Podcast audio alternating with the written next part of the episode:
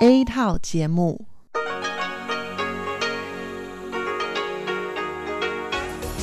Đây là đài phát thanh quốc tế Đài Loan RTI.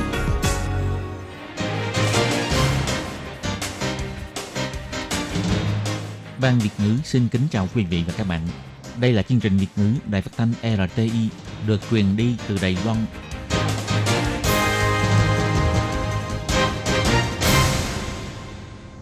Thúy Anh xin kính chào quý vị và các bạn. Chào mừng các bạn cùng đến với chương trình phát thanh của Ban Việt ngữ Đài phát thanh quốc tế Đài Loan RTI ngày hôm nay. Kính thưa quý vị và các bạn, hôm nay là thứ Sáu, ngày 4 tháng 12 năm 2020, tức nhằm ngày 20 tháng 10 năm canh tí. Chương trình hôm nay gồm các nội dung chính như sau. Mở đầu sẽ là phần tin tức thời sự Đài Loan. Kế đến là bài chuyên đề, chuyên mục tiếng Hoa cho mỗi ngày, chuyên mục nhịp sống Đài Loan và cuối cùng sẽ khép lại với chuyên mục nhìn ra thế giới. Để mở đầu chương trình, Huyền xin được gửi đến quý vị và các bạn phần tin tức thời sự Đài Loan ngày hôm nay. Mời các bạn cùng lắng nghe phần tin tóm lược. những giải thưởng nhà lãnh đạo tiên phong quốc tế, Tổng thống bày tỏ bảo vệ tự do dân chủ của Đài Loan và cũng sẽ không có bất kỳ thỏa hiệp nào về an ninh. Thành lập Hiệp hội hữu nghị giữa Quốc hội Đài Loan và Singapore, xúc tiến quan hệ song phương giữa hai nước. Tổng thống Thái Anh Văn đứng trong danh sách top 50 người có sức ảnh hưởng nhất toàn cầu của Bloomberg. Đài Loan tăng thêm 4 ca nhiễm COVID-19 từ nước ngoài, bệnh nhân nhập cảnh từ Indonesia và Mỹ. Hạt vi nhựa khiến cho tỷ lệ tử vong ở ấu trùng của sinh vật biển tăng lên gấp 3 lần. Bài viết của Viện Nghiên cứu Trung ương Đài Loan được đăng lên kỳ sang quốc tế.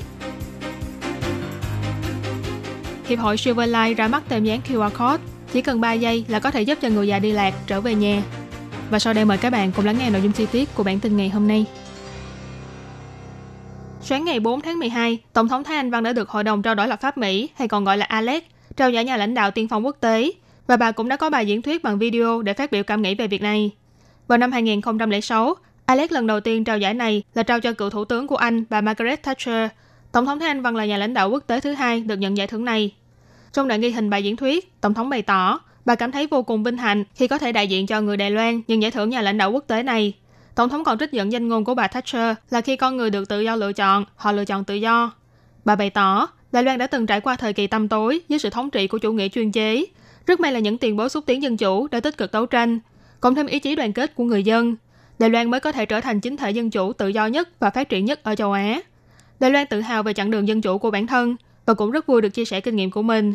Các nước đều sẽ lựa chọn con đường tốt nhất cho chính mình và Đài Loan chọn đi theo dân chủ và giá trị dân chủ. Tổng thống Thanh Văn cũng nhấn mạnh, bà sẽ bảo vệ lối sống tự do dân chủ của Đài Loan và cũng sẽ tiếp tục theo đuổi sự hòa bình và ổn định trong mối quan hệ giữa hai bờ eo biển. Tổng thống nói, As president, my role is to preserve với cương vị tổng thống, trách nhiệm của tôi là duy trì và bảo vệ lối sống tự do dân chủ của Đài Loan. Tôi vĩnh viễn sẽ không ngừng theo đuổi sự hòa bình và ổn định trong mối quan hệ giữa hai bờ eo biển và cũng sẽ không có bất kỳ thỏa hiệp nào về an ninh của Đài Loan.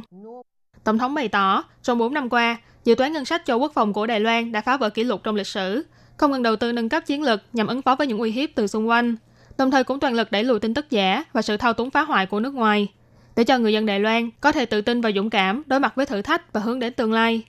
Tổng thống cũng đề cập, sức sống kinh tế chính là ưu thế của Đài Loan. Những năm gần đây, chính phủ khích lệ các doanh nghiệp đầu tư trong lĩnh vực đổi mới sáng tạo, không ngừng điều chỉnh quy định của luật pháp cho phù hợp, phát triển kinh tế đa dạng nhằm tiến quân vào các thị trường mới. Những biện pháp này đều đã góp phần làm giảm tỷ lệ thất nghiệp, giúp cho kinh tế và tiền lương không ngừng tăng trưởng. Đài Loan cũng đã bắt nhịp với sự thay đổi của chuỗi cung ứng. Doanh nghiệp Đài Loan về nước đầu tư tăng mức kỷ lục, đưa kinh tế của Đài Loan vươn lên vị trí tốt đẹp hơn so với quá khứ. Tổng thống bày tỏ, Đài Loan là một quốc gia dựa vào thương mại, nhất thiết phải cố gắng hết sức để tăng cường quan hệ kinh tế thương mại với các nước đối tác. Vì thế rất hy vọng có thêm tiến triển trong vấn đề hiệp định thương mại song phương với Mỹ. Bà cũng tin rằng hiệp định này ngoài làm sâu đậm thêm mối quan hệ đối tác thương mại giữa hai nước, cũng sẽ làm tăng thêm sự ủng hộ của Mỹ đối với Đài Loan trước những uy hiếp không ngừng của bên kia bờ eo biển. Ngày 4 tháng 12, Viện Lập pháp tổ chức đại hội thành lập Hiệp hội hữu nghị giữa Quốc hội nghị sĩ Trung Hoa Dân quốc Đài Loan và Singapore, dù Ủy viên lập pháp thuộc đảng Dân Tiến ông Giang Khởi Thần đảm nhiệm chức vụ hội trưởng, với sự tham gia của hơn 40 ủy viên lập pháp thuộc các đảng phái khác nhau. Đại diện Singapore tại Đài Loan, ông Diệp Vĩ Kiệt, Bí thư trưởng Viện Lập pháp, ông Lâm Chí Gia và Thứ trưởng Bộ Ngoại giao Điền Trung Quang cũng đã có mặt tại đại hội thành lập này. Ông Giang Khởi Thần bày tỏ, quan hệ giữa Đài Loan và Singapore kháng khích như anh em, là đối tác thương mại quan trọng của nhau. Hơn nữa Singapore theo thể chế Cộng hòa nghị viện Tăng cường ngoại giao quốc hội là việc làm rất quan trọng trong mối quan hệ giữa Đài Loan và Singapore. Ông Giang Khởi Thần nói, Singapore là nước theo chế độ Cộng hòa Nghị viện. Trên cơ bản là chính phủ với nghị sĩ quốc hội làm trọng tâm. Cho nên tăng cường mối quan hệ giữa quốc hội và quốc hội với nhau. Tôi nghĩ đây là việc làm quan trọng hơn cả đối với quan hệ giữa Đài Loan và Singapore. Và tôi cũng sẽ tiếp tục xúc tiến việc này. Đại diện Singapore tại Đài Loan, ông Diệp Vĩ Kiệt phát biểu bày tỏ, quan hệ giữa Singapore và Đài Loan lâu dài, người dân hai bên cũng có sự qua lại mật thiết. Đồng thời hai bên đều cùng có lợi trong giao lưu kinh tế, văn hóa và giáo dục với nhau. Ông Diệp Vĩ Kiệt bày tỏ, năm nay mặc dù bị ảnh hưởng bởi dịch viêm phổi COVID-19, nhưng Đài Loan và Singapore vẫn mở rộng hợp tác song phương. Bên cạnh đó, năm nay Đài Loan và Singapore đều trải qua bầu cử quốc hội, có thêm nhiều sức sống mới trong đội ngũ chính phủ. Ông kỳ vọng Hiệp hội hữu nghị giữa Quốc hội Đài Loan và Singapore có thể đóng vai trò quan trọng trong mối quan hệ song phương trong tương lai. Ông Diệp Vĩ Kiệt nói. Nhiều năm qua, nghị sĩ quốc hội của Singapore và ủy viên lập pháp của Đài Loan vẫn luôn duy trì quan hệ mật thiết. Đây không chỉ cho thấy quan hệ song phương giữa cơ quan lập pháp của hai nước, càng cho thấy tình cảm giữa nhân dân Singapore và Đài Loan. Đây cũng là cơ sở cốt lõi cho tình hữu nghị giữa Singapore và Đài Loan. Thứ trưởng Bộ Ngoại giao ông Điền Trung Quang bày tỏ, Đài Loan và Singapore thường xuyên có sinh viên trao đổi qua lại. Sự giao lưu của lớp trẻ hai bên cũng sẽ giúp ích rất nhiều cho mối quan hệ qua lại trong tương lai. Hai ông Giang Khởi Thần và Diệp Vĩ Kiệt đều còn rất trẻ, quan niệm cũng mới mẻ, tin rằng trong tương lai, quan hệ giữa Đài Loan và Singapore có thể vươn lên tầm cao mới. Ông Điền Trung Quang cũng cho biết, để sau khi dịch bệnh thuyên giảm, Bộ Ngoại giao sẽ tích cực hỗ trợ trong việc ngoại giao quốc hội này. Tờ Bloomberg News công bố danh sách Bloomberg 50, bao gồm những nhân vật nổi trội trong các lĩnh vực như kinh tế, tài chính, khoa học kỹ thuật, bảo vệ môi trường, chính trị, giải trí v.v. Và với thành tích phòng chống dịch đáng nể của Đài Loan, Tổng thống Thái Anh Văn cũng đã được xướng tên trong danh sách này. Bài viết của Bloomberg có tiêu đề là Thái Anh Văn, người nghiện nát Covid của Đài Loan. Nội dung viết rằng, với chính sách phòng dịch hiệu quả nhất toàn cầu mà chính phủ của bà Thái vạch ra, Đài Loan đã hơn 200 ngày không xuất hiện trường hợp lây nhiễm viêm phổi COVID-19 trong cộng đồng. Bài viết đề cập, ngày 11 tháng 1 năm nay, bà Thái Anh Văn tái đắc cử thành công. Trong giai đoạn chạy nước rút cuối cùng của cuộc tranh cử, chính phủ của bà vẫn đang bận rộn chuẩn bị cho việc đóng cửa biên giới, thực thi hạn chế du lịch, đồng thời áp dụng biện pháp truy vết lịch sử tiếp xúc và cách ly một cách nghiêm ngặt. Qua đó cho đến hiện tại, Đài Loan với dân số là 23 triệu người, nhưng chỉ có hơn 600 ca nhiễm, 7 ca tử vong. Bên cạnh đó, Đài Loan còn rất có cơ hội trở thành một trong số ít những thể kinh tế có tăng trưởng trong năm nay.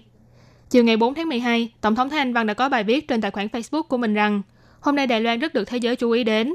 Trong bài viết, Tổng thống bày tỏ, lọt vào danh sách Bloomberg 50 không phải là vinh dự của cá nhân bà, mà là thành quả nỗ lực của tập thể người dân Đài Loan. Bên cạnh đó, giải thưởng nhà lãnh đạo tiên phong quốc tế do Hội đồng trao đổi lập pháp Mỹ trao cho bà cũng không chỉ khẳng định một mình Tổng thống, mà là sự khẳng định cho toàn thể nhân dân Đài Loan. Tổng thống cho biết, từ tháng 1 đến nay, đội ngũ hành chính đã đưa ra nhiều biện pháp ứng phó và chuẩn bị sẵn sàng trong công tác phòng dịch. Các ngành nghề, các lĩnh vực đều có rất nhiều người tự động tự phát, nhiệt tình cống hiến và trở thành thành viên của đội ngũ quốc gia, cùng nhau tham gia sản xuất vật tư phòng dịch. Toàn thể người dân ngoài tích cực phối hợp với công tác phòng dịch, còn phát huy trí sáng tạo và đổi mới, cùng góp phần nâng cao hiệu quả phòng dịch cho Đài Loan. Tổng thống bày tỏ cảm ơn đối với toàn thể người dân đã cùng đối mặt với mọi khó khăn thử thách, bảo vệ cho dân chủ và cùng chung tay tạo dựng nên những thành quả đáng nể trong kinh tế và phòng dịch. Ngày 4 tháng 12, Trung tâm Chỉ đạo Phòng chống dịch bệnh Trung ương công bố, Đài Loan ghi nhận thêm 4 ca lây nhiễm viêm phổi COVID-19 từ nước ngoài. Trong đó có một người là nhập cảnh từ Indonesia, ba người còn lại là nhập cảnh từ Mỹ. Trung tâm Chỉ đạo Phòng chống dịch bệnh Trung ương bày tỏ, bệnh nhân số 688 là một nữ lao động di trú trên 30 tuổi, người Indonesia, nhập cảnh Đài Loan vào ngày 13 tháng 11. Bệnh nhân có giấy xét nghiệm axit nucleic âm tính với COVID-19 trong vòng 3 ngày trước khi lên máy bay. Từ khi nhập cảnh đến nay vẫn không có triệu chứng của bệnh. Trong báo cáo xét nghiệm trước khi kết thúc cách ly đều cho kết quả âm tính. Ngày 28 tháng 11, bệnh nhân kết thúc thời gian cách ly, được môi giới sắp xếp và ở trong ký túc xá và tự quản lý tình trạng sức khỏe cho đến ngày 30 tháng 11. Do có yêu cầu của chủ thuê, cho nên môi giới đã sắp xếp cho bệnh nhân đi xét nghiệm tự trả phí vào ngày 1 tháng 12. Do có kết quả dương tính với chỉ số CT là 32, cho nên xác nhận nhiễm bệnh vào hôm nay. Hiện tại đã khoanh vùng người từng tiếp xúc với bệnh nhân là 52 người, trong đó có 47 người là lao động di trú ở cùng ký túc xá. Hiện đơn vị chức trách đang đánh giá tình trạng tiếp xúc để thực thi biện pháp phòng dịch liên quan. Năm người còn lại bao gồm môi giới và tài xế xe chuyên dụng đều nằm trong diện tự quản lý sức khỏe trong vòng 14 ngày. Bệnh nhân số 689 là một người đàn ông trên 40 tuổi quốc tịch Pháp và có thể cư trú tại Đài Loan. Vì lý do công việc cho nên đi Mỹ vào ngày 23 tháng 11. Tại đây bệnh nhân đã bị nhện cắn phải, cho nên đã đi khám bệnh tại bệnh viện địa phương vào hai ngày 27 và 28 tháng 11. Ngày 30 tháng 11, bệnh nhân nhập cảnh Đài Loan và vào cách ly trong khách sạn phòng dịch. Do tình trạng khó chịu ở vết thương của bệnh nhân không cải thiện, nên vào hai ngày 30 tháng 11 và 2 tháng 12, bệnh nhân được đơn vị y tế sắp xếp đi khám bệnh và được làm xét nghiệm và cách ly trong bệnh viện từ ngày 2 tháng 12. Ngày 3 tháng 12, bệnh nhân xuất hiện triệu chứng mất khứu giác và xác nhận nhiễm bệnh. Do trong thời gian ở Mỹ, bệnh nhân đã từng đi khám bệnh hai lần, Còn lúc trở về Đài Loan thì không có lịch sử tiếp xúc nào khác, cho nên theo đánh giá thì khả năng bị lây bệnh ở Mỹ là tương đối cao. Theo trung tâm chỉ đạo cho biết, hai ngày trước khi phát bệnh, bệnh nhân được cách ly trong khách sạn phòng dịch. Còn khi đi khám bệnh thì những người từng tiếp xúc đều có trang bị phòng hộ thích hợp, cho nên không cần khoanh vùng phạm vi người từng tiếp xúc.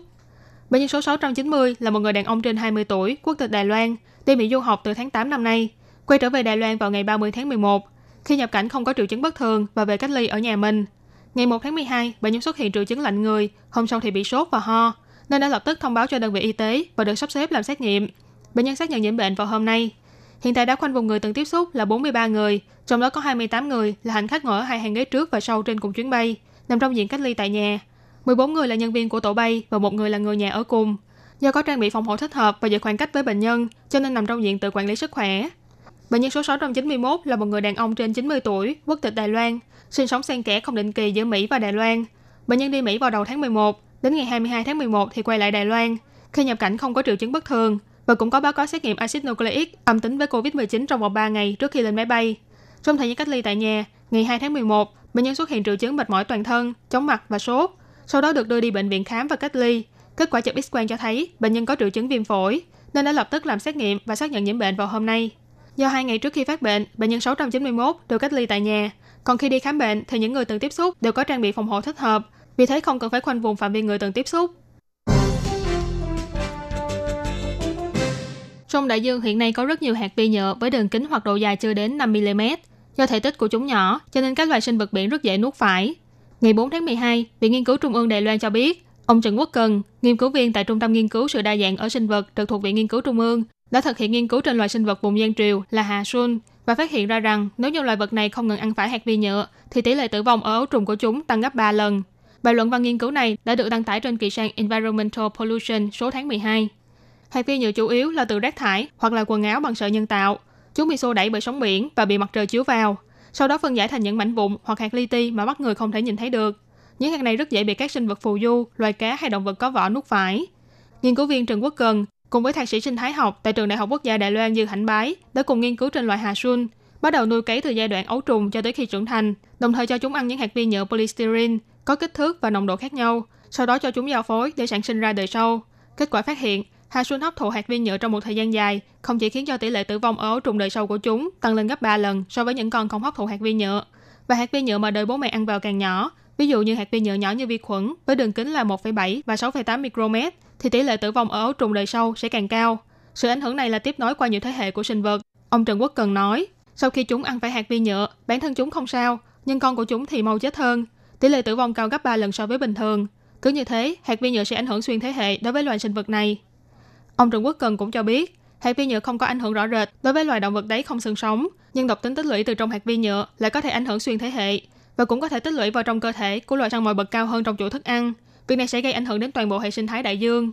Mặc dù trước mắt giới chuyên môn vẫn còn đang trong quá trình nghiên cứu về vấn đề ảnh hưởng của hạt vi nhựa đối với sức khỏe con người, nhưng bảo tồn sinh thái đại dương, giảm thiểu sử dụng sản phẩm nhựa cũng là những việc làm cấp bách mà loài người cần phải thực hiện ngay bây giờ. Cùng với sự phát triển của xã hội già hóa, tỷ lệ người bị suy giảm trí nhớ ngày một tăng cao. Hiện tại toàn Đài Loan có đến 290.000 người bị mắc chứng suy giảm trí nhớ. Chỉ tính riêng thành phố Đài Bắc là đã có hơn 38.000 người. Việc người già bị suy giảm trí nhớ đi lạc cũng thường xuyên xảy ra, rất nhiều gia đình đều đang phải gánh chịu áp lực vô cùng to lớn. Hiệp hội Silverlight đã hợp tác cùng với công ty Stipend Diary để cho ra mắt tem dán có in mã QR code, có thể dùng để dán trên quần áo hay những đồ vật mà người già thường mang theo trên người. Khi người già đi lạc và cần sự hỗ trợ, người trợ giúp chỉ cần quét mã QR code này là lập tức có thể liên hệ với người nhà của người bị lạc và đồn cảnh sát địa phương. Giám đốc của Hiệp hội Silverlight bà Hứa Dục Ninh nói, nó chủ yếu là một cái mã QR code, có thể dán ngay trên quần áo của người già hoặc ở những đồ vật dễ thấy trên người họ, như là thẻ người cao tuổi. Chỉ cần người hảo tâm bằng lòng quét mã QR code này, trong vòng 3 giây là có thể lập tức gọi điện cho người liên lạc khẩn cấp, người nhà hoặc là người có thể giúp đỡ. Sáng ngày 4 tháng 12, người sáng lập hiệp hội, đồng thời là nguyên thị trưởng thành phố Tân Bắc, ông Chu Lập Luân, cùng với thị trưởng thành phố Đài Bắc, ông Kha Văn Triết, đã có mặt tại buổi họp báo ra mắt ứng dụng này. Cả hai còn thị phạm cách quét mã ngay tại hiện trường. Sau khi quét, trên màn hình điện thoại sẽ hiển thị họ tên của người già đi lạc, kèm theo số điện thoại của người nhà và số điện thoại của đồn cảnh sát gần nhất. Hiệp hội Silverlight bày tỏ, giấy dán này được thiết kế và tài trợ bởi một người hảo tâm, trong giai đoạn đầu của việc quảng bá, sẽ tặng 600 tem dán cho chính quyền thành phố Đài Bắc, ưu tiên cung cấp cho những người già trên 75 tuổi và có khả năng đi lạc. Số tem này sẽ được phát miễn phí tại trung tâm phục vụ người cao tuổi ở các khu vực trong địa bàn thành phố Đài Bắc.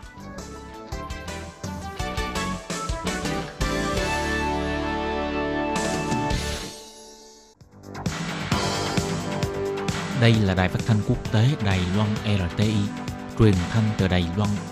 Mời các bạn theo dõi bài chuyên đề hôm nay.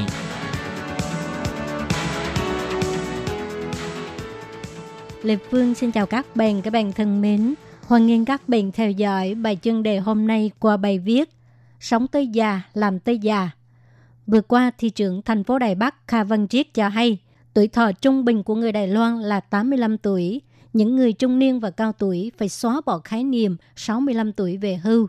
Nếu không, đất nước không thể chăm sóc bạn nếu không làm việc trong suốt 20 năm. Mặc dù nghe có vẻ hợp lý, nhưng nghe có vẻ khắc nghiệt bởi vì tỷ lệ tham gia lao động của người trung niên và người cao tuổi ở Đài Loan thấp. Mấu chốt không phải là sự miễn cưỡng tìm việc làm của người trung niên và cao tuổi, mà là ý muốn thuê người trung niên và cao tuổi của các doanh nghiệp thấp để nâng cao tỷ lệ tham gia lao động của người trung niên và người cao tuổi. Ngoài nhu cầu đào tạo lại kỹ năng làm việc cho người trung niên và người cao tuổi, quan niệm về người sử dụng lao động và người điều hành doanh nghiệp để cùng tạo ra môi trường việc làm thân thiện và lành mạnh cho người trung niên và người cao tuổi. Như vậy mới có thể đạt được hai bên cùng có lợi là sống và làm việc cho đến già. Theo số liệu thống kê cho biết, tháng 9 năm 2020, tỷ lệ tham gia lao động ở tuổi 60 tới 64 tại Đài Loan chỉ đạt 37,9%, 65 tuổi trở lên chỉ chiếm 8,5%, không chỉ kém xa tỷ lệ tham gia lao động trung bình là 59,12% mà còn thấp nhất trong các nước Đông Á. Tỷ lệ tham gia lao động của các nước láng giềng trên 65 tuổi là Hàn Quốc chiếm 31,5%, Singapore đạt 26,8%, Nhật chiếm 23,5%, Tuổi nghỉ hưu trung bình ở Đài Loan là khoảng 58 tuổi và độ trẻ của nó cũng thuộc các hàng đầu thế giới. Hàn Quốc khoảng 72,9 tuổi, Nhật Bản gần 70 tuổi, Mỹ là 65 tuổi. Theo xu hướng tỷ lệ sinh con thấp, tuổi nghỉ hưu trung bình trước 60 tuổi ở Đài Loan chắc chắn sẽ tác động đến tiềm năng việc làm của các nơi làm việc của Đài Loan trong tương lai.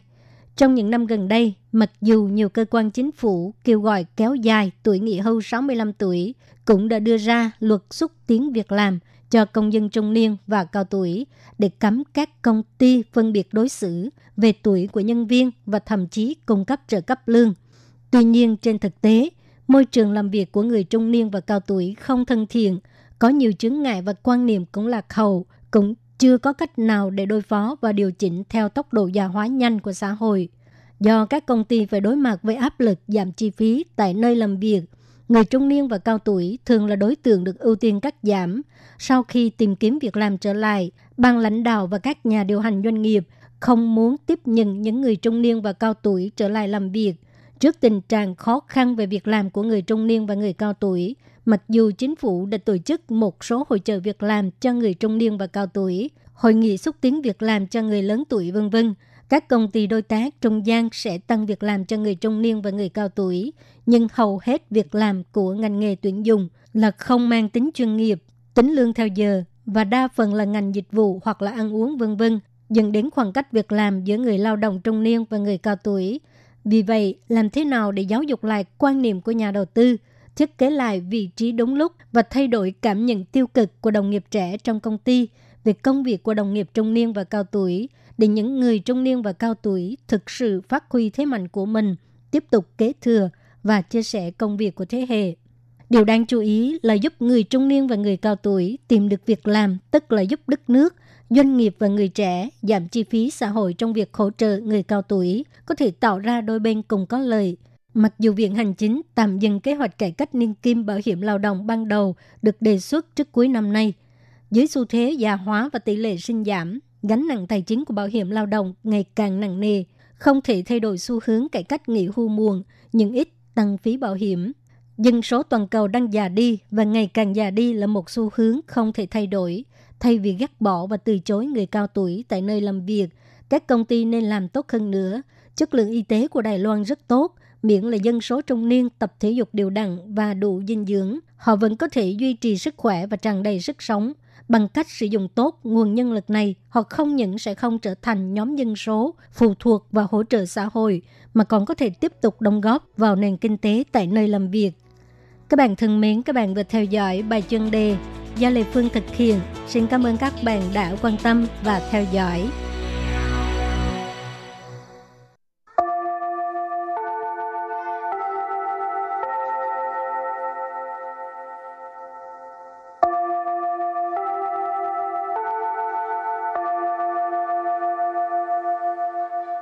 Xin mời quý vị và các bạn đến với chuyên mục Tiếng Hoa cho mỗi ngày do Lệ Phương và Thúy Anh cùng thực hiện.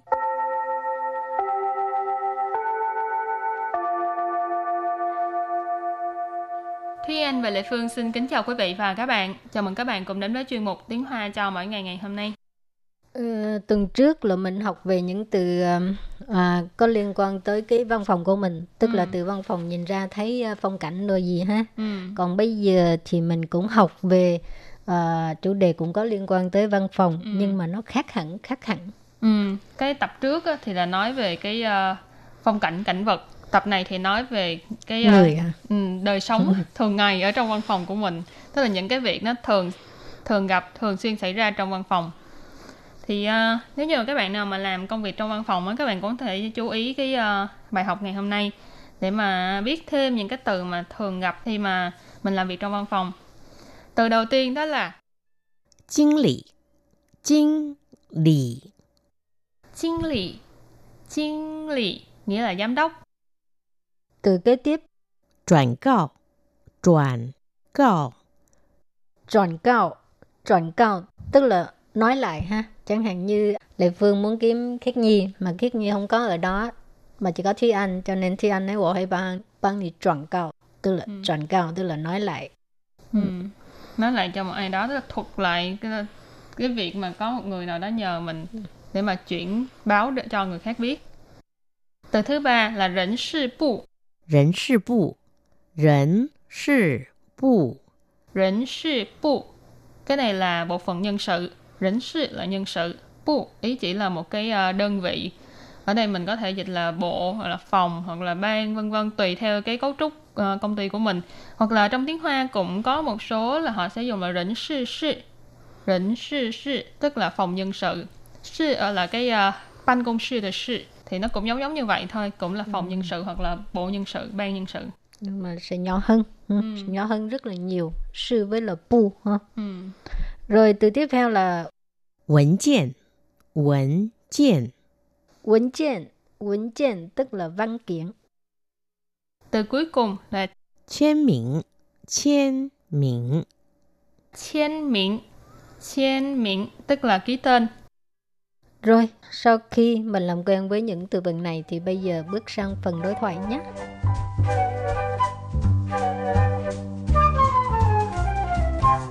Và đối thoại của hôm nay như sau. 您好，我要找王经理，请问他在办公室吗？王经理现在不在办公室，我是他的助理，请问有什么事需要转告他吗？我是人事部的人员，有一份文件需要他的签名，那交给我就可以了。他签完名后，我再送到你的办公室。 您好，我要找王经理。请问他在办公室吗？王经理现在不在办公室，我是他的助理。请问有什么事需要转告他吗？我是人事部的人员，有一份文件需要他的签名。那交给我就可以了。他签完名后，我再送到你的办公室。Cái đoạn đối thoại này là quá ư là dài luôn á ừ, rất là dài nhưng mà cái nội dung chủ yếu là giống như là bình thường mình sẽ phải uh, mang một cái văn kiện nào đó đến cho một văn phòng khác để họ xử lý mình uh, không có gặp được cái người mà mình đang tìm thì mình sẽ phải nhờ một ai đó để mà chuyển lời lại thì cái uh, đoạn đối thoại này rất là thường gặp trong uh, văn phòng câu đầu tiên là 您好，我要找王经理，请问他在办公室吗？您好， 我要找王经理，请问他在办公室吗？您好，我要找王经理，请问他在办公室吗？Câu này là một câu hỏi rất là đơn giản. Niễn học, mình học nhiều rồi ha. Niễn là cái uh, cách gọi uh, để mà xưng hô lịch sự hoặc là đối với người lớn hơn mình, đối với trưởng bối. Thì niễn học tức là xin chào. 我要找王经理.经lý nãy mình nói là giám đốc.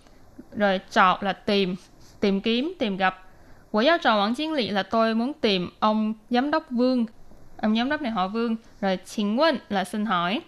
Tha là ý chỉ là ông giám đốc họ Vương. Tha tại ban công sư mà, tức là ông ấy có ở văn phòng không? Rồi câu thứ hai, 王经理现在不在办公室，我是他的助理，请问有什么事需要转告他吗？ 王经理现在不在办公室，我是他的助理，请问有什么事需要转告他吗？王经理现在不在办公室，我是他的助理，请问有什么事需要转告他吗？Câu này có nghĩa là à, giám đốc Vương bây giờ không có ở văn phòng, tôi là trợ lý của ông ấy. À, xin hỏi có việc gì để à, nói lại cho ông ấy không? Quang chính lý hiện tại不在办公室 tức là giám đốc Vương bây giờ không có ở trong văn phòng. À, quán chính lý hồi nãy thì anh giải thích rồi, tức là giám đốc Vương. Đài Loan thì chỉ ờ, nói họ thôi ha, nó khác với Việt Nam. Việt Nam thì mình gọi tên. À, hiện tại là bây giờ, 不在办公室 tức là không có ở văn phòng. 我是他的助理, tôi là trợ lý của ông ấy. Trợ lý là trợ lý ha, 他的助理 tức là trợ lý của ông ấy. Xin问 là xin hỏi, cho hỏi. 有什么事有什么事 có việc gì suy yếu là cần chọn cao như hồi nãy mình học rồi ha nói lại ha chọn cao tha ma tức là nói lại cho ông ấy mà à, từ nghi vấn Rồi câu kế tiếp. 我是人事部的人员，有一份文件需要他的签名。我是人事部的人员，有一份文件需要他的签名。我是人事部的人员， 有一份文件需要他的签名. Nghĩa là tôi là nhân viên của bộ phận nhân sự và có một cái văn kiện cần có chữ ký của ông ấy. Ở đây thì rỉnh sư bu này mình có nói là bộ phận nhân sự ha. Rỉnh duyện là nhân viên. Cho nên 我是人事部的人员 nghĩa là tôi là nhân viên của bộ phận nhân sự. Dù ý phân文件ý phân cái chữ phân này là cái lượng từ của cái văn kiện cho nên dù ý phân文件là có một cái văn kiện. Suy yếu là cần phải, cần có. Tha ở đây là ý chỉ là ông giám đốc vương. Chiên miệng nãy mình nói là ký tên nhưng mà ở đây là chiên miệng nó đã đổi từ động từ sang danh từ cho nên là tha từ chiên miệng nghĩa là cái chữ ký của ông giám đốc này, chữ ký của ông ấy. Dù ý phân quẩn chiên suy yêu tha từ chiên miệng có một cái văn kiện cần có chữ ký của ông ấy. Rồi câu cuối cùng, nà giao kê wǒ jiù ke yi le. Ta chiên hoàn miệng hậu, wǒ zài song dào nǐ de ban gong shi. Nà giao kê wǒ jiù 可以了。他签完名后，我再送到你的办公室。那交给我就可以了。他签完名后，我再送到你的办公室. Câu này có nghĩa là vậy thì à, đưa cho tôi là được rồi. À, sau khi ông ấy à, ký tên xong thì tôi sẽ đưa đến à, văn phòng của ông, văn phòng của anh của chị hay gì cũng được ha. Ừ. Rồi na cái này là vậy thì thế thì giao kỹ của là giao cho tôi đưa cho tôi chưa khỉ là là được rồi. Tha trên hoàn miễn hậu tức là sau khi ký tên. Ha. trên miệng là um, ký tên. Ừ. Còn bây giờ đã hoàn thành cái động tác ký tên là trên hoàn miễn hậu sau khi uh, ký tên. Của tôi xong tao bạn công sự tức là uh, tôi sẽ đưa đến văn phòng của anh. 你的 Ban công sư, ban công sư mình học qua rồi ha, văn phòng. này là một cái đoạn đối thoại uh, nghe rất là dài nhưng mà không có khó ha. Chủ yếu là có những cái từ như là văn kiện nè, rồi uh, giám đốc, rồi chữ ký, vân vân. Thì những cái từ này rất là thường gặp trong cuộc sống ở văn phòng thường ngày. Ừ. Cho nên nếu như mà các bạn có hứng thú thì cũng có thể uh, viết thư hoặc là comment để mà biết thêm nhiều những cái từ mà thường gặp trong uh, văn phòng. Rồi, và bài học hôm nay đến đây cũng xin tạm chấm dứt. Cảm ơn các bạn đã theo dõi nhé. Bye bye. Bye bye.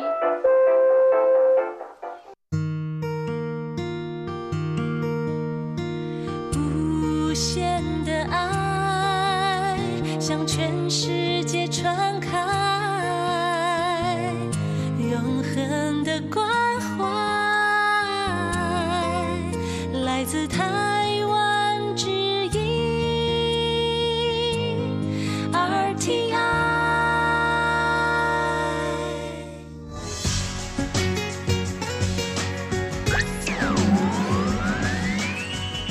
vị đang đón nghe chương trình Việt ngữ Đài RTI truyền thanh từ Đài Loan.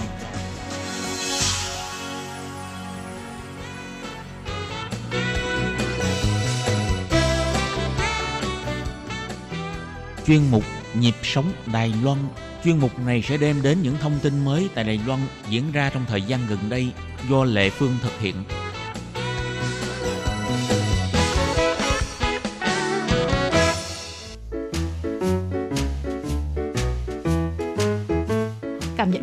Đài Loan là một đất nước um, rất là phát triển.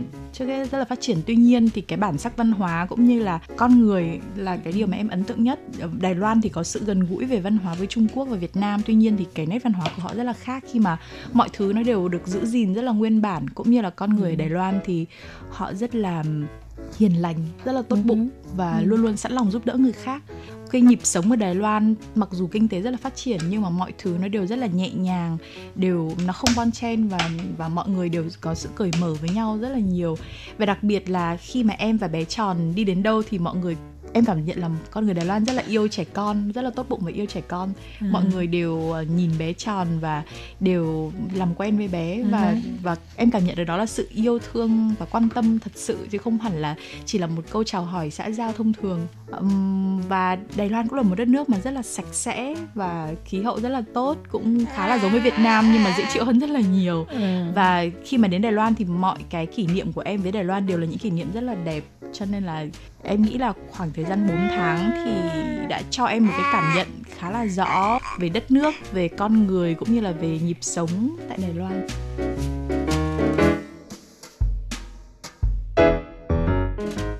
Các bạn thân mến, thì à, vừa rồi là những cái à, cảm nghĩ về Đài Loan của Lê Đài Trang, biên tập viên Đài truyền hình Việt Nam.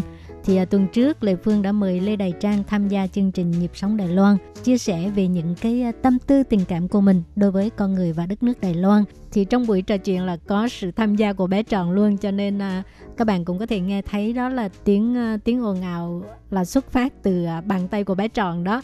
Um, thì à, có những lúc mà nghe không có rõ thì các bạn cũng thông cảm ha. À, trẻ em mà. Rồi và bây giờ thì lê phương xin mời các bạn tiếp tục đón nghe buổi trò chuyện với lê phương với lê đại trang nha.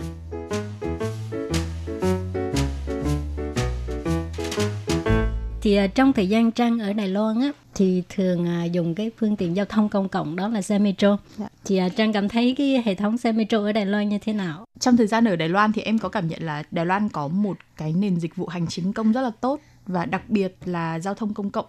Ờm, em đã đi gia hạn visa, em đã đi đến đồn cảnh sát, em đã đi Ừ. đến rất nhiều nơi và em cảm thấy cái hành dịch vụ hành chính công của Đài Loan rất là Ừ. tốt và đặc biệt là chính phủ điện tử nó không chỉ là đơn giản là mình nói và mình cổ vũ mà thực ra là nó đã đã được ứng dụng rất là cao rất là nhiều. Và đặc biệt là cảm nhận rõ nhất là khi đi trên metro thì um, nó rất là tiện lợi và rất là sạch sẽ văn minh và um, cái việc mọi người xếp từ việc mọi người xếp hàng cho đến việc là ví dụ mình quên thẻ mình có thể mua cái uh, cái đồng xu để mình có thể đi các vé lượt. Nó rất là tiện lợi và em nghĩ là ví dụ như Việt Nam đang phát triển hệ thống metro của mình thì cũng có thể học tập từ Đài Loan rất là nhiều từ việc phát triển cái hệ thống này.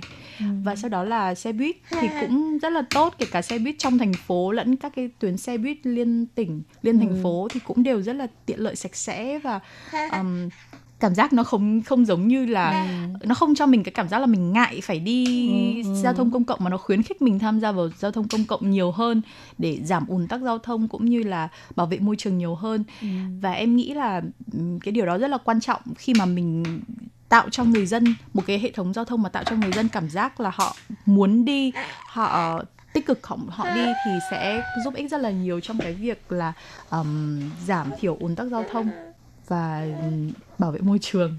Và em nghĩ là và nó là một cái mô hình rất là tốt để mình có thể học tập. À, Lê Phương cũng biết là Trang rất thích ăn bánh dứa. bánh dứa có gì ngon vậy? um, bánh dứa. Thực ra trước đây khi mà đến đây trước khi đến Đài Loan thì em đã từng ăn bánh dứa rồi và em cũng thấy nó cũng bình thường. Nhưng mà sau khi đến Đài Loan thì em thử rất nhiều loại bánh dứa. Đi đến đâu có bánh dứa thì em đều mua Trang để ăn thử. bình thường cái bánh dứa ở Việt Nam ăn là của Đài Loan hay là của Đài Loan ạ Oh. tức là bạn bè của em khi mà đến Đài Loan thì họ cũng mua về. À, nhưng mà khi sang Đài Loan thì em có cơ hội em được thử nhiều loại bánh dứa hơn Nên đi đâu mình cũng cứ thấy bánh dứa là mình cũng sẽ mua để ăn thử xem cái vị này nó khác như thế nào.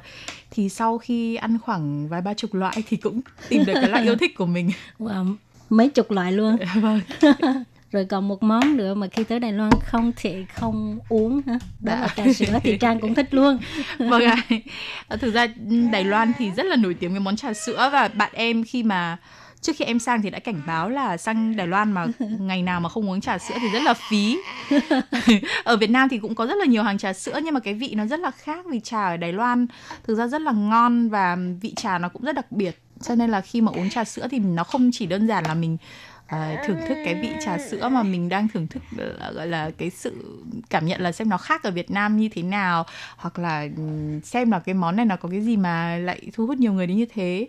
Ờ, thực ra em em thử ờ, nhiều cũng cũng khá nhiều nhiều quán khác nhau và thấy là quán nào cũng ngon. Tuy nhiên là cũng có một vài cái um, một quán có một vài địa chỉ ruột.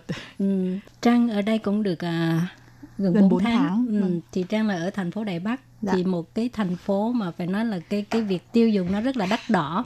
Thì à, Trang cảm thấy cái à, vật giá bên này như thế nào? Vâng, khi em đến Đài Bắc thì em cảm nhận đây là một cái thành phố có mức chi tiêu rất là cao so với mức thu nhập của mình ở Việt Nam. Tuy nhiên là so với người Đài Loan thì thu nhập của họ cũng rất là cao rồi nên có thể là là họ vẫn có thể chi trả được. Ừm, tuy nhiên thì em thấy có một điều khá đặc biệt là giá nhà đất ở Đài Bắc rất là rất là đắt đỏ. À. Ờ, cái riêng cái chi phí mua nhà hay thuê nhà nhiều khi cũng là quá sức với ngay cả những người Đài Loan cho nên là em thấy hơi đắt một cách hơi phi lý Ừ. Ờm, ở Việt Nam thì với mức giá thuê một căn hộ nhỏ nhỏ như gia đình em đang ở thì cũng đã có thể thuê một căn hộ trung tâm và rất là rộng đầy đủ tiện nghi thậm chí là một căn hộ cao cấp rồi nhưng mà ở Đài Bắc thì chỉ thuê được một căn hộ ven thành phố và nhỏ nhỏ xinh xinh thôi Ừ. thì em thấy có thể đó là một trong những cái khó khăn hoặc một trong những cái điểm điểm trừ của cái nơi này mặc dù Ừ. thì rõ ràng là Đài Bắc là thủ đô thì mình sẽ không tránh khỏi cái việc là vật giá nó sẽ phải cao hơn một chút so với những nơi khác như là Đài Trung hay là Cao Hùng chẳng hạn. Thì em nghĩ là um, đó là một điều cũng khá là dễ hiểu thôi vì Đài Loan cũng rất đã rất là phát triển rồi thì cái mức chi tiêu cũng sẽ phải cao hơn. Ừ, giới trẻ cũng thường nói cái này đó cho dù mình không ăn không uống đi làm thôi mà phải à, để dành khoảng chừng ba chục năm cũng chưa chắc là mua được nổi à, cái nhà ở bên này. Vâng. Ừ. thì à, trước khi mà xảy ra đại dịch covid á có rất nhiều à, người Việt Nam rất thích đi du lịch Đài Loan thì trong cái thời gian này là bị ngưng lại rồi và Trang cũng đã trải nghiệm 4 tháng ở đây rồi thì Trang có những cái kiến nghị gì cho những người à, thích sang Đài Loan du lịch không? em thấy uh, trong thời gian này thì em ở Đài Bắc giống như là cuộc sống của em giống như là một người bản địa vậy tại vì là ở thời gian này thì không có khách du lịch và Vâng. em đi em có dịp đến thăm rất nhiều cái điểm du lịch và à, em thấy là rất là vắng và em có cơ hội được à, dành nhiều thời gian cho các điểm du lịch này hơn cũng như là được có dịp tham quan nhiều nơi hơn mà không cần phải lo là mình sẽ phải xếp hàng hay là đông người như thế nào. Thì em nghĩ là mỗi điểm du lịch ở Đài Bắc ở hay ở Đài Loan đều có những trải nghiệm rất là đáng giá. Thì với những ờ, người Việt Nam mà đang muốn du lịch ở Đài Loan thì em nghĩ đây là một nơi rất đáng để đi.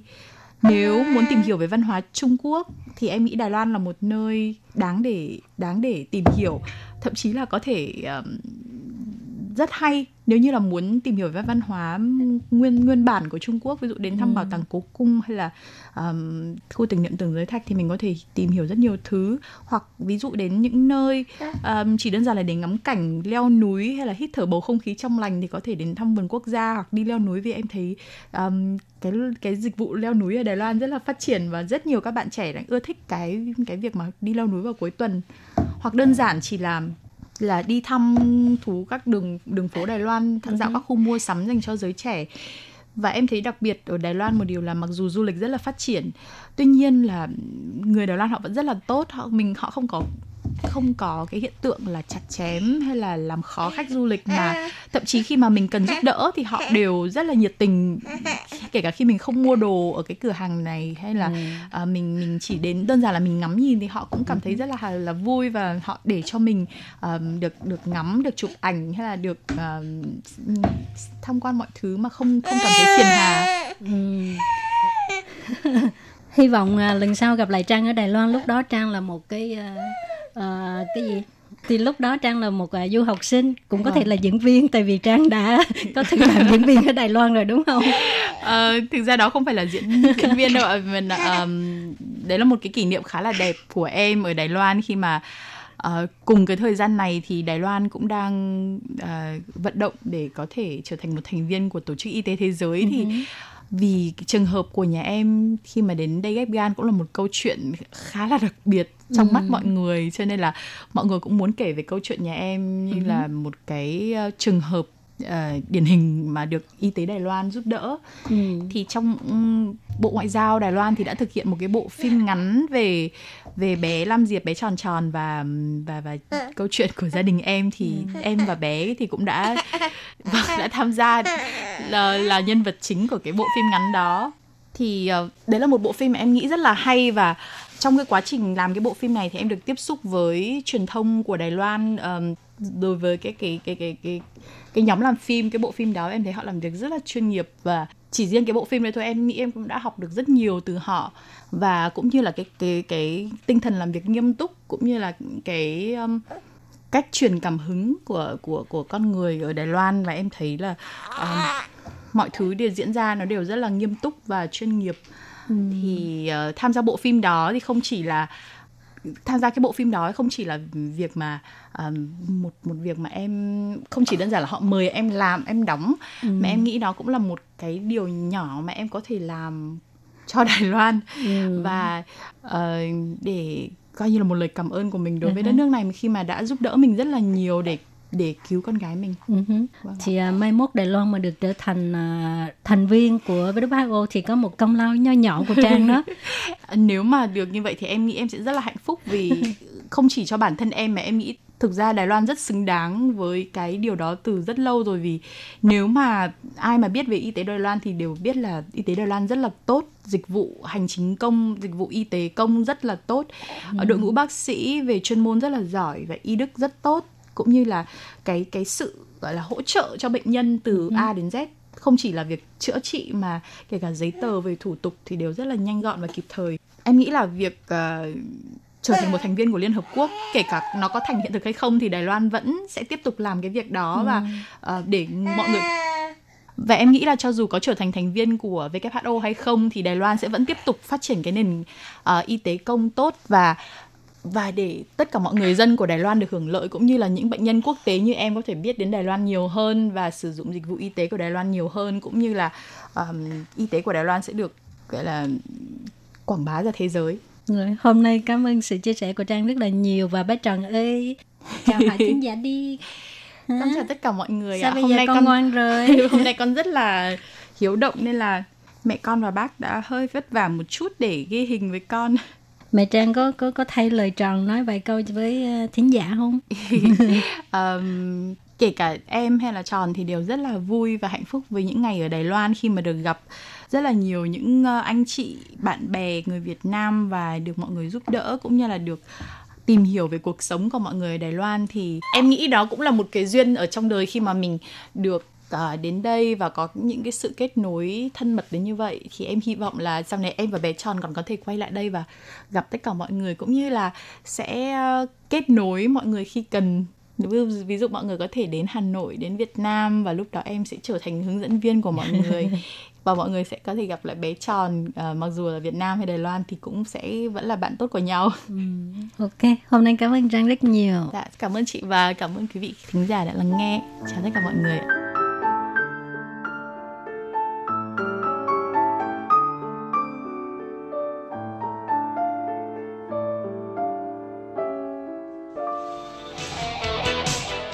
Quý vị và các bạn thân mến, xin mời quý vị và các bạn truy cập vào trang web Đài RTI để đón nghe chương trình phát thanh tiếng Việt vn.rti.org.tvk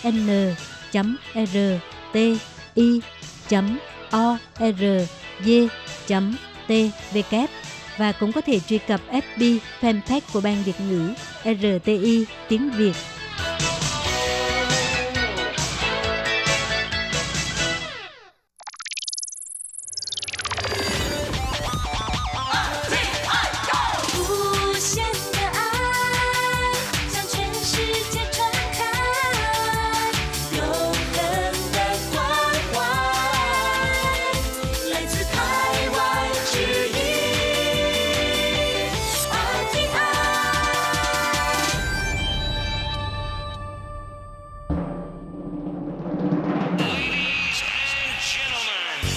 Đang đón nghe chương trình Việt ngữ Đài RTI truyền thanh từ Đài Loan.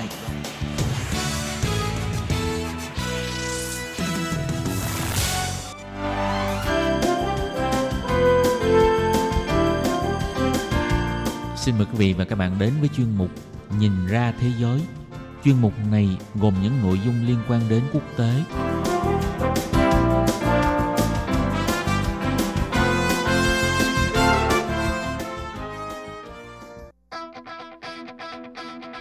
Tường Vi xin chào quý vị và các bạn. Chào mừng các bạn trở lại với chuyên mục Nhìn ra thế giới để nắm bắt được những thông tin và sự kiện chính trị quan trọng đang xảy ra khắp năm châu. Các bạn thân mến, nội dung của chuyên mục ngày hôm nay bao gồm những thông tin như sau. Liên minh châu Âu và Thổ Nhĩ Kỳ liệu có lâm vào một cuộc chiến mới hay không? Trung Quốc là nước nắm trong tay nhiều dữ liệu nhất toàn cầu. Cuối cùng là Tổng thống Donald Trump sắp hết nhiệm kỳ và tăng tốc trừng phạt Trung Quốc. Sau đây xin mời quý vị cùng theo dõi nội dung chi tiết.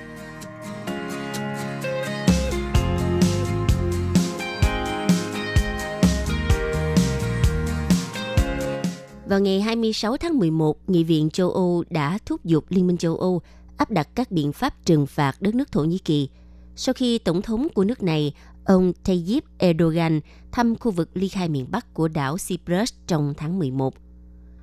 Với 631 phiếu thuận, 3 phiếu chống và 59 phiếu trắng, Hội nghị Liên minh châu Âu đã thông qua một nghị quyết không ràng buộc, ủng hộ việc Cộng hòa Cyprus kêu gọi các nhà lãnh đạo Liên minh châu Âu hành động và áp đặt các biện pháp trừng phạt cứng rắn để đáp trả các hành động bất hợp pháp của Thổ Nhĩ Kỳ.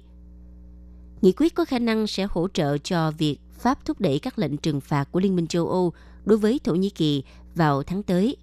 Sau khi khối này đưa ra lời đe dọa vào tháng 10 về việc tranh chấp giữa Ankara với các thành viên Liên minh châu Âu là Hy Lạp và Cyprus về khí đốt tự nhiên.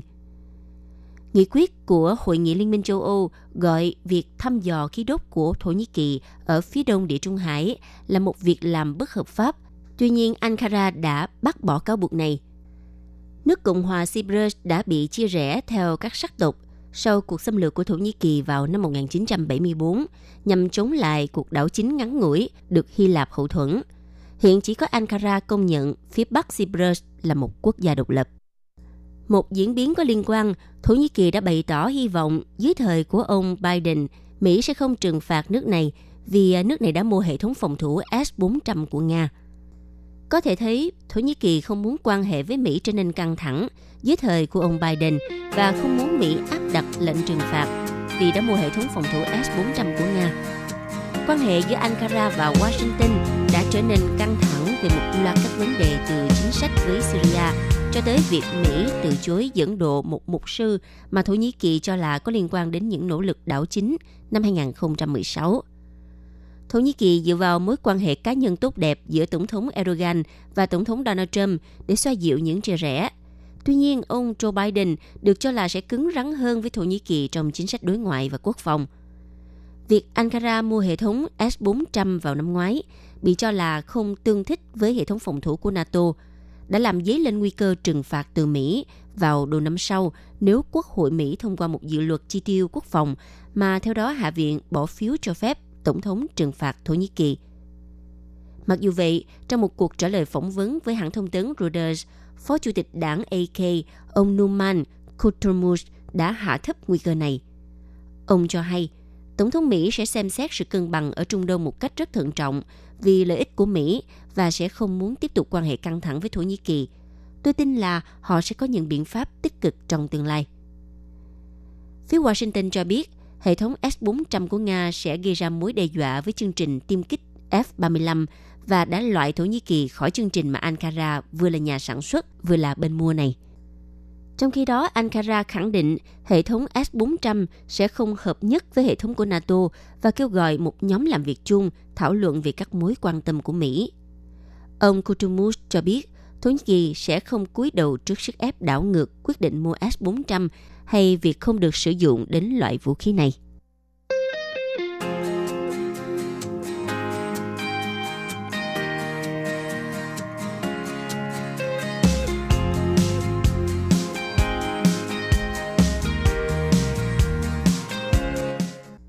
Thưa các bạn, Trung Quốc là nước hiện chiếm 23% luồng dữ liệu xuyên biên giới.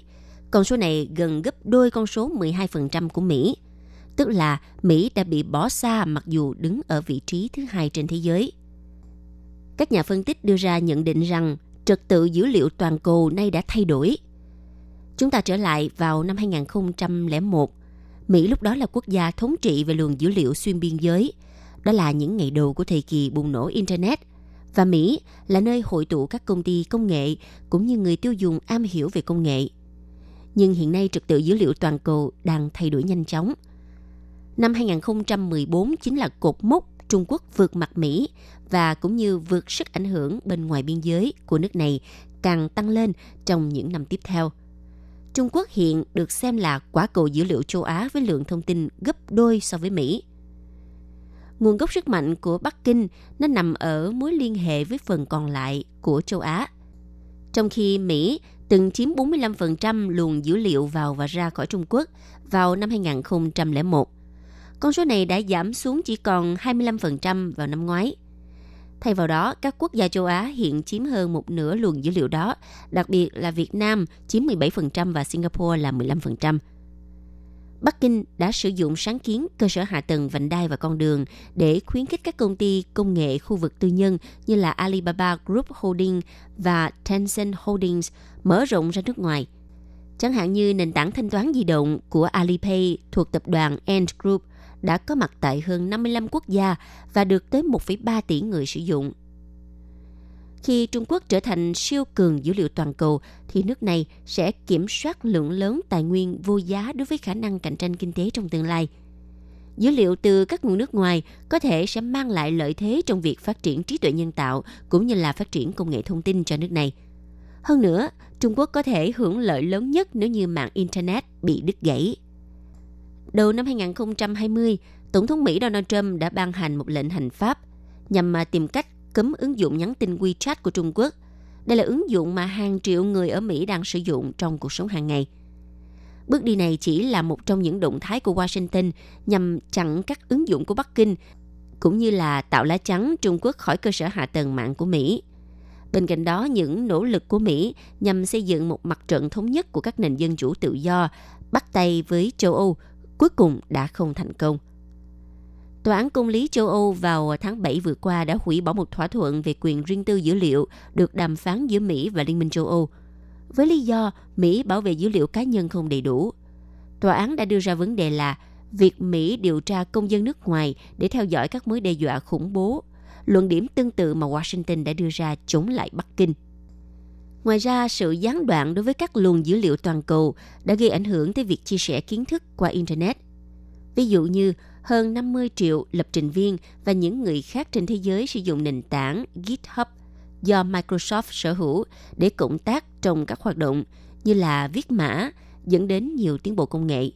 Nhưng hiện nay, các kỹ sư Trung Quốc họ đang bắt đầu sử dụng một nền tảng Trung Quốc riêng biệt. Đây là theo những gì mà nhà phân tích tại công ty nghiên cứu Forrester của Mỹ, ông Charlie Day đã đưa ra lời nhận định và ông lo lắng rằng căng thẳng giữa Trung Quốc và Mỹ có thể ảnh hưởng đến quyền truy cập vào GitHub. Một số người dùng họ đã chuyển sang một nền tảng tương tự của Trung Quốc có tên là Gitty. Đồng thời à, giả thuyết nếu Internet toàn cầu bị đứt gãy thì à, quốc gia nào có thể thu thập lượng lớn dữ liệu trong biên giới của mình sẽ có lợi thế hơn trong việc phát triển trí tuệ nhân tạo và các công nghệ khác. Nhưng tính đến thời điểm hiện tại, không nơi nào khác có thể hơn Trung Quốc với 900 triệu người sử dụng Internet. Theo Viện Nghiên cứu Trí tuệ Nhân tạo Allen, thị phần của Trung Quốc trong top các bài báo được trích dẫn nhiều nhất về trí tuệ nhân tạo đã lên đến 26,5% vào năm 2018 và nhanh chóng tiếp cận con số 29% của Mỹ. Sự chia rẽ trên Internet cũng ảnh hưởng tới khả năng làm việc cùng nhau của thế giới đối với các vấn đề lớn như là đại dịch COVID-19 hay là suy thoái môi trường và bất bình đẳng. Và rạn nứt mạng cũng có thể ảnh hưởng không chỉ đến khả năng của mỗi quốc gia trong việc à, định hướng một thế giới kỹ thuật số ngày càng phát triển, mà nó còn ảnh hưởng đến sự tiến bộ của nhân loại nói chung.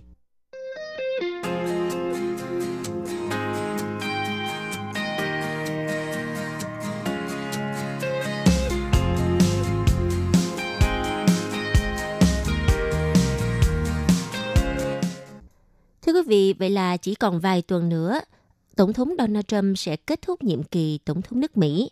Tuy nhiên, Donald Trump vẫn tiếp tục cứng rắn với phía Trung Quốc khi ông đưa thêm hàng loạt công ty vào danh sách trừng phạt.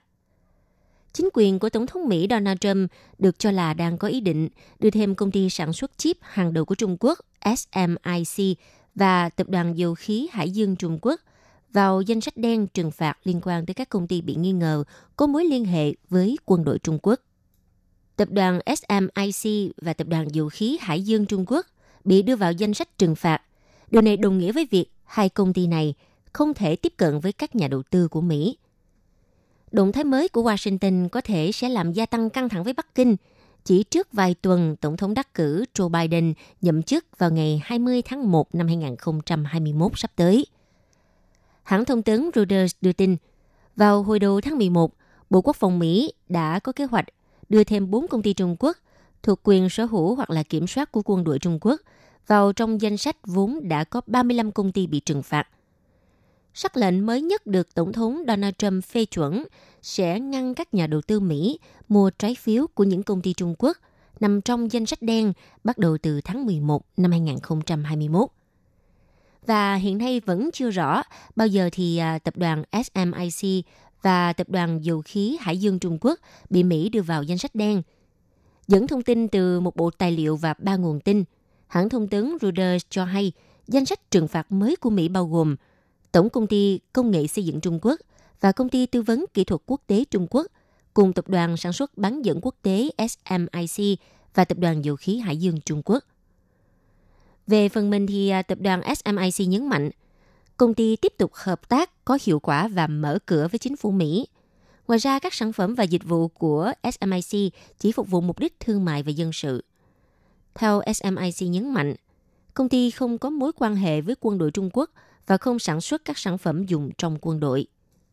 Tuy nhiên, hiện Bộ Quốc phòng Mỹ cũng như Đại sứ quán Trung Quốc ở Washington và công ty dầu khí Hải dương Trung Quốc chưa đưa ra lời bình luận về thông tin được hãng thông tấn Reuters tiết lộ.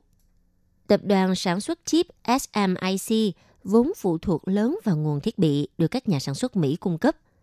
Tuy nhiên, vào hồi tháng 9 vừa qua, Bộ Thương mại Mỹ đã cho ra thông báo về việc một số công ty cần xin giấy phép trước khi cung cấp hàng hóa và dịch vụ cho công ty SMIC do lo ngại về mối đe dọa không thể tha thứ có liên quan tới việc thiết bị cung cấp cho SMIC được sử dụng cho mục đích quân sự.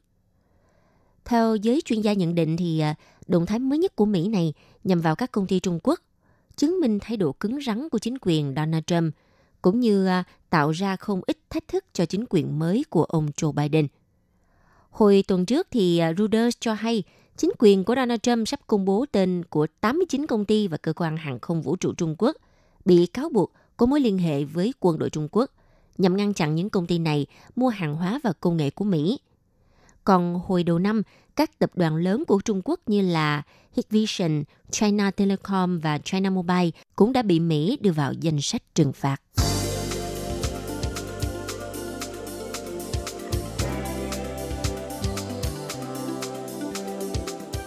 Quý vị và các bạn thân mến, vừa rồi là chuyên mục Nhìn ra thế giới do Tường Vi biên tập và thực hiện.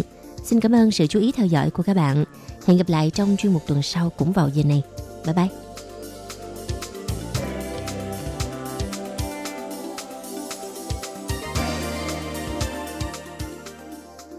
Quý vị và các bạn thân mến, sau đây là email của Ban Việt ngữ ctv a rti org tvk Hộp thư truyền thống của Ban Việt ngữ Việt Nam Miss PO Box 123 gạch ngang 199 Taipei 11199 còn thính giả ở Việt Nam xin gửi đến hộp thư số 104 Hà Nội, Việt Nam.